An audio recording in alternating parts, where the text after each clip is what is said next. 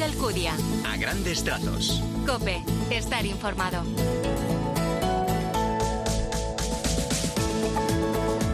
Muy buenos días. ¿Qué tal? Sé bienvenido a estos a grandes trazos del 27 de agosto, vigésimo primer domingo del tiempo ordinario.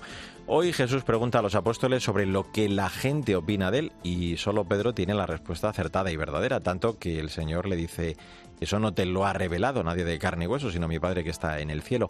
Vamos en este comienzo a completar el primer vistazo a esta palabra del Señor con el apunte de Jesús Luis Cristán. Buenos días. Buenos días. Cristo plantea una cuestión de confianza a los doce y Pedro en su nombre y en el de todos la responde. Gracias Jesús. Pedro es el hombre de las llaves, el que maneja el timón de la barca, la roca sobre la que se sienta la iglesia nuestra respuesta debería ser como la suya, aunque bien sabemos que la fe de Pedro no es un mérito del apóstol, sino un don de Dios. Así comenzamos en este cuarto y último domingo de agosto en Cope a grandes trazos.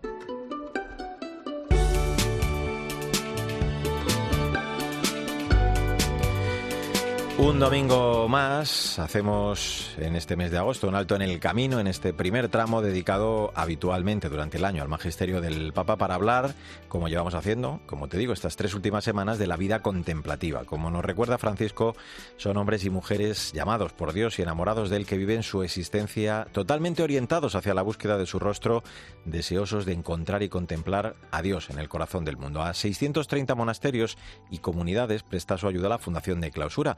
Bueno, pues esta semana la llamada es desde el convento de la comunidad de Carmelitas del Monasterio del Sagrado Corazón de la Virgen de Gracia en Caudete, en Albacete. Nos lo cuenta un domingo más la responsable de comunicación de esta fundación, Blanca de Ugarte. Buenos días. Buenos días, Mario. La comunidad quiere rehabilitar una casa situada junto al monasterio para poder acoger a chicas que se plantean la vocación carmelita. Sor Josefina Marco Navarro es priora de la comunidad. Queremos pediros ayuda para arreglar la casa que tenemos al lado de nuestro monasterio, dedicado al corazón de Jesús y de la Virgen de Gracia.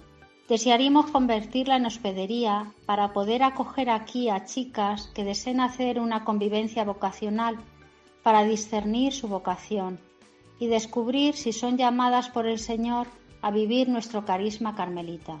Además, habilitar esta casa nos permitirá acoger a personas que deseen compartir con nosotras unos días de retiro, silencio y meditación, lo que nos podría proporcionar una fuente de ingresos. Si quieren enviar un donativo a esta comunidad de carmelitas de Caudete Albacete, entren en la web de la Fundación de Clausura, www.declausura.org.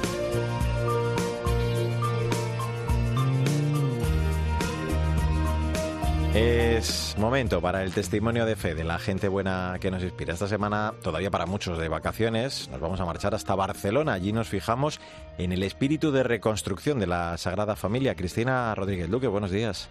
Buenos días a todos. ¿Qué tal, Mario? Barcelona, la Sagrada Familia está más cerca de terminar su construcción, aunque parece que puede ir más allá de 2026. El final no es idéntico a los planes iniciales de Antonio Gaudí, porque cada artista que pasa por ella deja una pequeña huella de su tiempo. Ahora una comisión artística está ultimando los detalles sobre cómo deben ser las decoraciones de los relieves, esculturas e imágenes interiores. Micol Forti es miembro de esa comisión. La cosa importante pero es... Lo importante es mantener esta obra extraordinaria como ese cuerpo vivo que Gaudí pensó como algo que no se parase tras el final de su vida terrena. Micol decide quiénes seguirán el legado de Gaudí y el propósito es muy inspirador. Debe haber un sentido de asombro en cuanto pongamos el pie dentro. Entrar en una gran basílica, una iglesia o una gran catedral no puede dejarnos indiferentes. No puede ser como atravesar la puerta de un negocio o de una oficina. No. Debe ser algo que nos haga caminar más despacio, pero al mismo tiempo que nos empuje adelante. Me llama y me acoge. Forti piensa que la Sagrada Familia debe ser un templo abierto también a quienes no creen. Su belleza y el recogimiento puede también conducirles a Dios. Lo primero que debe ofrecer un templo es las puertas abiertas, no poner jamás límites ni obstáculos. Para esta comisión, la Sagrada Familia de Barcelona es una plegaria de piedra que Gaudí quiso que acabaran los que llegaran tras él. Buen domingo y hasta la semana que viene. Mario Alcudia. A grandes trazos. Cope estar informado.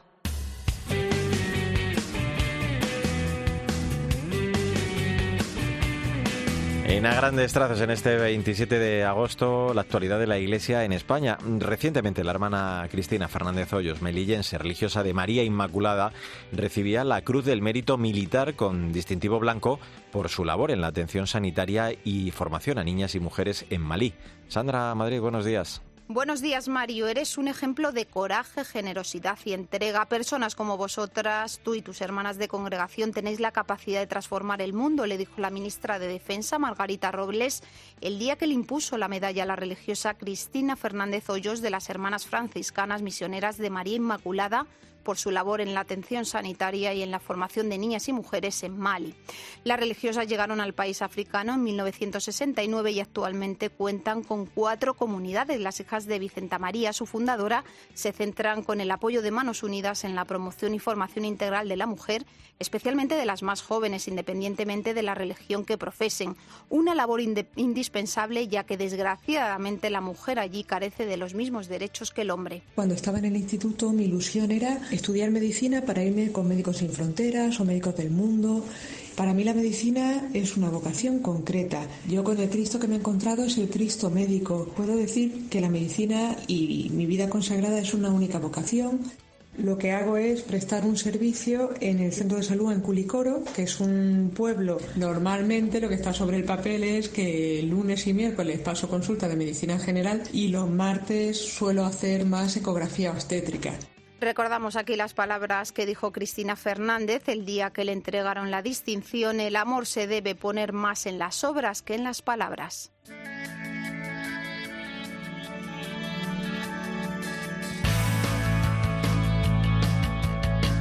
Vamos a echar un vistazo a las redes sociales una semana más en este mes en el que sabes que estamos haciendo esa mirada especial a la vida contemplativa, pues nos vamos a detener otra semana más en otro de los perfiles, el Instagram de las hermanas Clarisas de Madridejos en Toledo y también nos detenemos en una aplicación para la oración hecha por jóvenes Sense eh, app. Paloma Corbí, buenos días. Buenos días, Mario. Compartimos la cuenta de Instagram de las hermanas Clarisas de Madridejos en Toledo, que están llamadas en la Iglesia a seguir la vida y pobreza de Jesucristo desde la opción de vida contemplativa, que así lo transmiten a través de sus redes sociales, donde presentan a la comunidad y comparten testimonios de fe, su día a día y reflexiones servir en lo concreto, escuchar sin reloj a quien anda solo y vaciarte de respuestas consabidas, perderte tu programa favorito para dar un paseo con esa persona herida, dejar en la estantería de la tienda aquello que no te hacía falta y regalar su cuantía con quien sabes que no llega al final de la semana.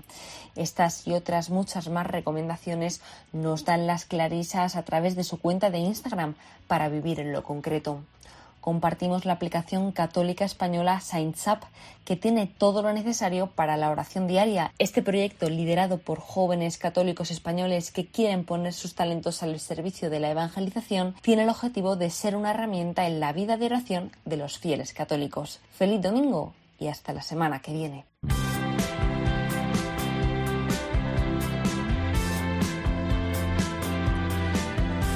A grandes trazos, la literatura, como siempre, con la selección de la directora de proyectos de Literocio, Maika Rivera, que este cuarto y último domingo de mes nos recomienda La vida, un tiempo para amar, de Carlo de Marchi, editado por Rial. Una excelente obra para prepararnos a la vuelta a la vorágine y a las prisas de la vida diaria. Meditaciones para gente como nosotros, con prisa, que animan a orar con el Evangelio y así buscar y hablar con Dios en nuestra vida cotidiana. Buenos días, Maika.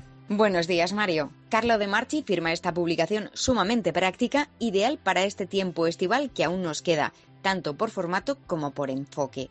Se trata de un librito perfecto para vencer todas las barreras como la falta de tiempo, ganas o costumbre que en el día a día nos separan a los urbanitas mega estresados del muy sencillo acto de rezar. Este sacerdote italiano sabe detectar con mucha astucia y sagacidad todas las trampas de la prisa, que es el gran problema de nuestro tiempo, para dar ese empujoncito necesario que nos ayude a instaurar y blindar la oración en la rutina cotidiana. Carlo de Marchi nos anima a hacerlo partiendo del Evangelio, dirigiendo el alma a Jesús desde cualquier lugar, con un texto muy estimulante en el que brillan los apuntes deliciosos con enseñanzas de T.S. Eliot y el Principito de Antoine Saint-Exupéry, que son muy propias referencias del perfil de licenciado en literatura por la Universidad Católica de Milán del autor. Insistimos en lo pragmático. Se trata de una lectura fácil, en una edición de tamaño ideal y absolutamente manejable para esta recta final del veranito.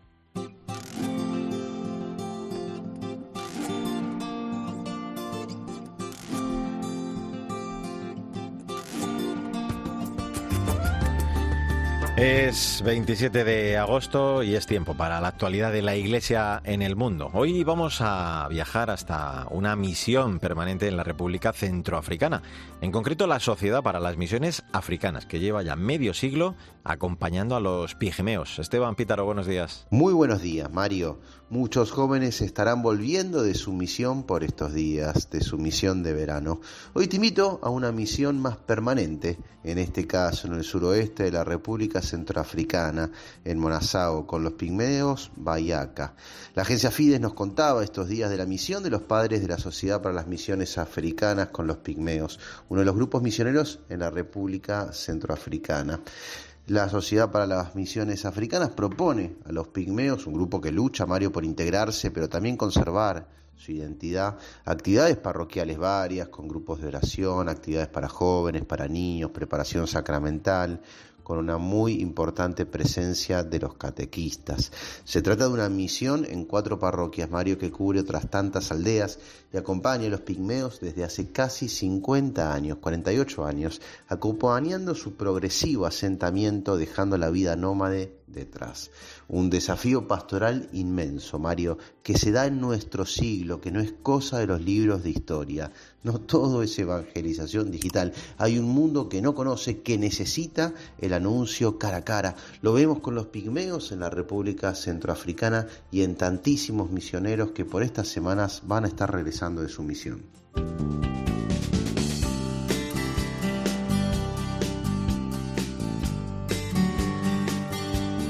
¿Y vosotros? ¿Quién decís que soy yo? Es 27 de agosto, vigésimo primer domingo del tiempo ordinario y en un tuit lo que hacemos ya es ofrecerte el breve comentario, la aplicación de este evangelio para la semana que ya iniciamos con Jesús Luis Acristán. De nuevo, buenos días. Saludos de nuevo. Dios espera que siempre le respondamos desde el corazón. Así viviremos lo que creemos. Bueno, pues es una buena idea, ¿eh? la de responder desde el corazón, desde luego. Como nos recuerda el Papa, confesar a Jesús es una gracia del Padre. A partir de ese momento, Pedro es la piedra inquebrantable sobre la que el Señor quiere construir la iglesia. Desde entonces, la iglesia siempre ha ido adelante sobre la fe de Pedro, sea quien sea el elegido por el Espíritu en cada momento de la historia. Dijiste sí y la tierra